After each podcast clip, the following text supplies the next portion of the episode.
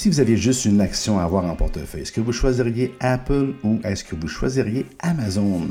On essaie de répondre à cette question-là. On regarde sept différents critères sur lesquels analyser ces deux compagnies-là. Je me suis inspiré d'un article que j'ai lu dans le market, sur le MarketWatch, le site. Alors, c'est Pierre-Luc Poulin, podcast de l'émergence. On s'amuse, on a du fun. Hey, bonne écoute.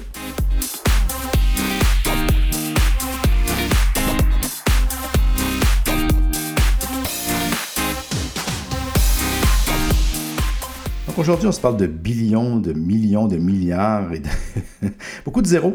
Alors, c'est Amazon versus Apple. Bien oui, donc on a entendu parler dernièrement, dans les dernières semaines, que Apple avait dépassé la barre du 1000 millions, on va dire ça comme ça, donc 1 billion, 1000 millions, donc on est à 1,06 aujourd'hui en, tant qu'on se parle. Amazon, on l'a franchi pas loin, il a corrigé un petit peu, on est à 866 milliards de capitalisation boursière, donc deux très très très grosses compagnies en termes de, valorisation boursière. Et je suis tombé sur un article qui, était sur le site MarketWatch. Je vais vous mettre le, lien de l'article original dans la page du podcast, bien évidemment. C'est M. Jeff Reeves qui a, écrit ça. Puis j'ai bien aimé, il a fait un peu un face-à-face -face sur 6 ou 7 différents critères. Puis bon, étant donné que j'ai toujours trouvé ça sympathique de voir bon, Berkshire, Buffett qui a acheté du Apple, puis il parle aussi d'Amazon, puis à un moment donné, des fois il dit qu'il se ronge les ongles de ne pas avoir investi dans, dans Amazon plus tôt. Par contre, il est rendu un des principaux actionnaires de Apple. Et c'est toujours intéressant de voir la manière que les autres personnes peuvent analyser ces différentes compagnies-là. Puis j'aime les comparaisons. Donc, on parle de deux, des deux plus grandes compagnies. Puis en partant, on parle de momentum. Le moment, on les compare, puis on se demande si on avait à choisir juste une de ces deux compagnies-là, laquelle au juste on devrait avoir en portefeuille, si on avait à en choisir juste une. Donc, c'est ça un petit peu la question, puis je vous la pose aussi, laquelle vous choisiriez? Je vais vous donner mon idée un petit peu à la fin.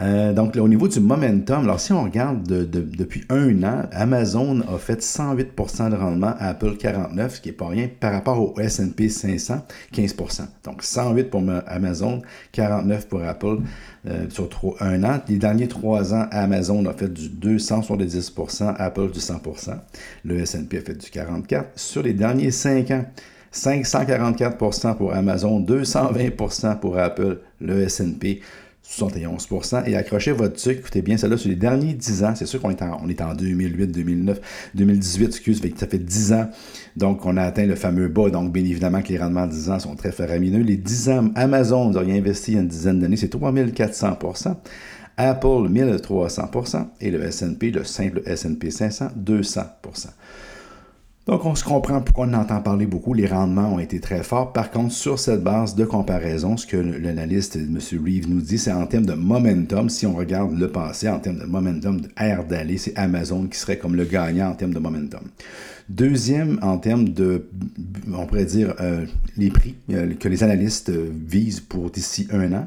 Le gagnant serait aussi Amazon. Les analystes différents, ils vont me nommer ici Stifel ou Jeffries. Ils ont un prix pour l'action d'Amazon qui serait 2525 d'ici environ un an, ce qui est environ 20% de plus que présentement. Donc, les analystes présentement voient Amazon un autre 20% plus élevé, alors que les analystes comme Nomura ou JP Morgan présentement ont un prix pour Apple d'environ 215$, qui est un petit peu, euh, on pourrait dire, en en bas présentement, parce qu'elle se transige présentement à 220$ au moment où j'enregistre ça. Fait qu'eux autres le voient dans un an à 215$, donc ils voient de faire du surplace. Donc deux fois, c'est Amazon qui gagne dans ces deux points-là. Troisième point, L'évaluation courante, donc là, au niveau, on connaît les prix, je vous ai dit tantôt, mais par rapport au coût-bénéfice, par exemple, un point d'évaluation de base, très, c'est pas toujours ça qui mesure parfaitement tout, mais juste qu'on regarde. Et Apple, présentement, a un ratio coût-bénéfice qui est comme presque normal, qui est à 17 fois les bénéfices, alors que le S&P 500, présentement, a 17 fois les bénéfices anticipés dans les prochains 12 mois, alors que le S&P 500, l'indice plus large, euh, on est à 18. Donc, Apple, présentement, aussi curieux que ça puisse paraître, se transige en bas du, co-bénéfice de l'indice régulier du S&P 500 et même se transige encore plus bas que par rapport au Nasdaq. Le, Nasdaq se transige à 22 fois les bénéfices prévus dans les prochains 12 mois. Amazon, de son côté, on le connaît un peu, Amazon, Bezos n'a jamais regardé complètement les profits, toujours très, très, très focusé sur le très long terme et prendre la place et être dominant, ce qu'ils ont réussi. Mais en termes de profitabilité, euh, disons qu'ils se transigent présentement à 80 fois les profits estimés. Donc, c'est sûr qu'Apple est mieux évalué, moins cher par rapport aux profits que Amazon. Un autre côté positif qu'il mentionne, puis j'en suis un peu d'accord aussi, c'est que par rapport à la valorisation boursière de Apple de 1, trilliard, un trillion, excusez-moi, pardon, ah, je mets 1000 millions. Ils ont 250 milliards en cash, donc 25% presque de leur valorisation boursière, c'est sous forme de, cash. Donc, ça, ils appellent ça un backstop, c'est une espèce de filet, ou autrement dit, un plancher, ou un peu plus de sécurité par rapport à la, à la, à la valeur de Apple si on la compare à celle d'Amazon. Quatrième point, au niveau du lancement des différents produits. Quand on regarde dans les lancements de produits, Apple qui ont lancé toute une série de smartphones, de téléphones intelligents, euh, on s'est rendu compte avec les nouveaux téléphones, bon, le 8, mais aussi surtout la série X des iPhone 10, euh, presque tous leurs téléphones intelligents sont rendus maintenant qu'elles frôlent euh, au-dessus du 1000 par téléphone et la moyenne, la médiane américaine des prix des téléphones vendus par Apple, Apple se vend autour et plus que 1000 ce qui leur donne des marges bénéficiaires absolument fantastiques en termes de revenus et de marges bénéficiaires. Et ils ont vendu des, des, millions d'unités. Amazon, de leur côté, n'ont pas la même approche. les produits qui. On n'a pas exactement les chiffres des produits qui sont vendus et ils sont souvent vendus presque au prix coûtant ou tout ça pour, pour que les gens euh, téléchargent, autrement dit, l'application d'Amazon, fassent des commandes en ligne et puis s'approprient tout le contenu digital d'Amazon, mais c'est moins vu comme une porte de profit net, net, net. Donc, sur la base des produits, là, ils donnent l'avantage à Apple. Au niveau des, des profits, le numéro 5, Earning Results, le gagnant, bien évidemment, c'est Apple qui produit, on le sait, année après année, des milliards. Et même dernièrement, au, dernier trimestre cet été, ils ont même réussi à, surprise, à surprendre les analystes avec des résultats meilleurs que prévus et l'action a augmenté de 10% à l'espace d'une semaine juste sur la base des bons résultats. En termes d'Amazon, ben, c'est toujours un peu pareil. Ils ont fait des profits, oui, mais c'est simplement parce qu'ils ont moins dépensé en capital, ils ont moins engagé de monde, ils ont peu fait moins de, recherche et développement et ça donnait un bump dans les, dans les profits, mais ils, sont, ils craignent que ça soit plutôt à court terme. Au niveau profitabilité, ça serait plus du côté de Apple. Au niveau du leadership, ben, c'est complètement des choses qu'ils disent, ça se compare presque pas ils disent dead heat, c'est carrément égal, mais c'est tellement des styles différents que c'est très dur de comparer. Première des choses, Bezos, ben, c'est le fondateur. C'est l'équivalent de Steve Jobs. Donc, c'est le fondateur. Il a parti ça scratch presque de, sa salle à dîner, de sa chambre, pas de chambre à coucher, mais de sa maison, quasiment de son garage, comme les histoires qu'on entend. Donc, il y a un style plus abrasif, il y a un style plus go, puis foncé, puis ainsi de suite. C'est le fondateur. Donc, il a monté ça à 500 quelques milliers d'employés, puis il y, a, une vision très, très forte à long terme. Ça, c'est un leader, c'est quelqu'un qui va prendre peut-être plus de risques, puis comme je disais, on regarde moins la profitabilité, mais plus les, opérations, mais comment ça, euh, la fonctionnalité, autrement dit, d'Amazon. Tandis que Tim Cook, lui, c'est un deuxième génération, il été engagé par Steve Jobs, qui était bien évidemment le fondateur, et sa force à à Tim Cook, c'est vraiment, vraiment les opérations. C'est moins quelqu'un qui va comme inventer, qui va innover. C'est un, dans le fond, on pourrait dire, c'est un petit peu le, le défaut. Ce qu'on a dit de Apple était moins innovant, était moins spectaculaire que euh, pouvait l'être à l'époque. Par contre, c'est rendu une compagnie qui est très bien gérée, très serrée, qui donne des très bons profits, qui un cash épouvantable et qui, c'est très nickel. Donc, ça dépend qu'est-ce qu'on veut.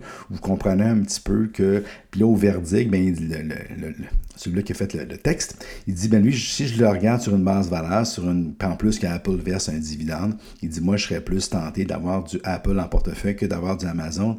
Amazon, c'est très dynamique, c'est très surprenant, c'est très flamboyant, il y a une très très belle histoire, mais ça risque beaucoup plus de faire des swing-up et des swing-down parce que c'est moins assis sur la base de cash ou de dividende ou de profitabilité comme les mesures qu'on connaît habituellement.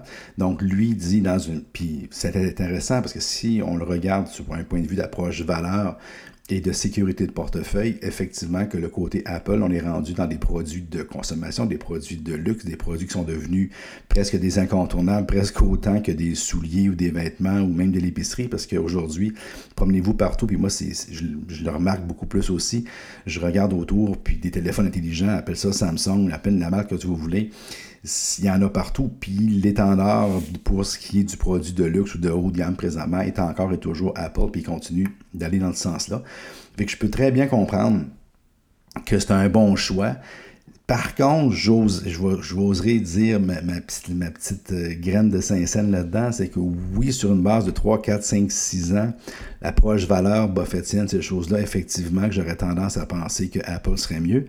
Par contre, je regarde aller, puis j'ai lu, je ne sais pas si je l'ai mentionné, en tout je me répète, là, mais j'ai relu les lettres financières, l'équivalent de ce que Buffett écrit chaque année dans Berkshire Hathaway. J'ai relu les derniers 20 ans de Jeff Bezos et j'ai été, j'aurais dû les lire avant, j'ai été, j'ai été impressionné.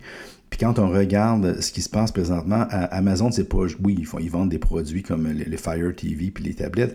Euh, oui, ils font, de la vente en ligne, tout le monde les connaît pour ça. Mais ils sont en train d'embarquer. Ils viennent d'arriver aux États-Unis il trois ans dans le domaine de l'épicerie. Ils ont acheté euh, une pas une marque, mais une chaîne euh, Whole Foods, je crois, si ma mémoire est bonne, qu'ils ont acheté aux États-Unis. Puis là, ils ont embarqué, ils ont, sont investis dans le cloud computing. Ils ont fait un tabac là-dedans tellement qu'ils ont dérangé des gros joueurs comme IBM.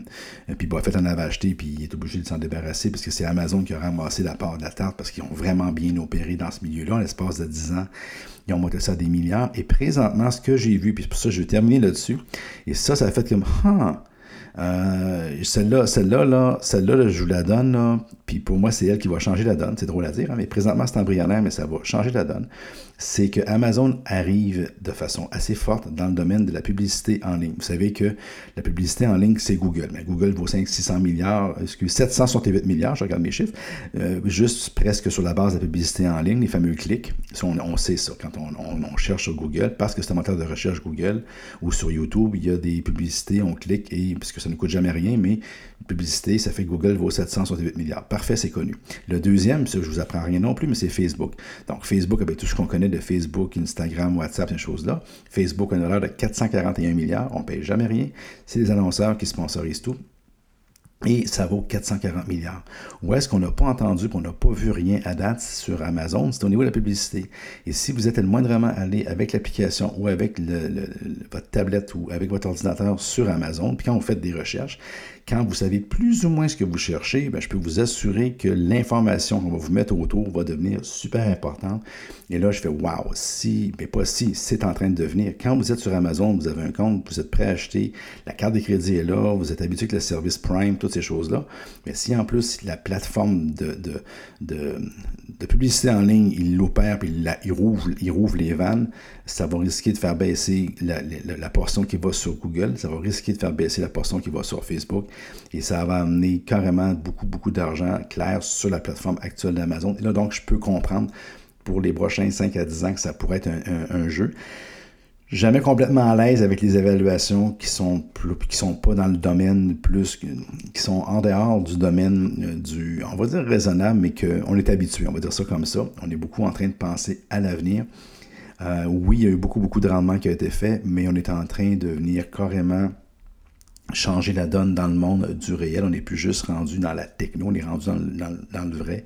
Et Amazon, la preuve, c'est qu'ils veulent ouvrir 3000, 3000 euh, nouveaux magasins avec, avec, avec pas de cashier, avec pas de personnel.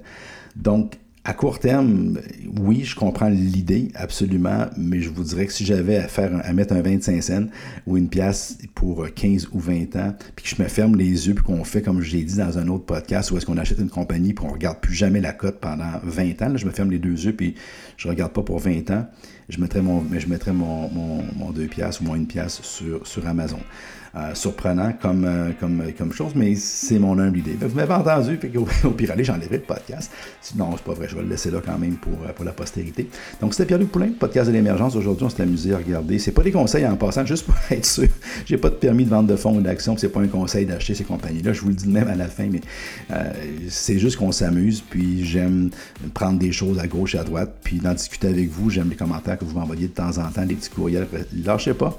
Donc, il y en a plusieurs qui me viennent me rejoindre sur Facebook, il n'y a pas de problème. Pierre-Luc Poulain, je ne suis pas le kayakiste, je suis là au Pierre-Luc Poulain. Euh, je suis sur LinkedIn aussi, c'est ma place de prédilection. Donc, vous pouvez me rejoindre sur LinkedIn, Facebook, vous pouvez le voir sur mon site internet. Et puis, continuez de m'écrire, m'envoyer des suggestions, des commentaires, et ça me fait plaisir de, vous lire. Et je vous souhaite une très, très belle journée, un, un beau mois d'octobre, puis à la prochaine. Bye.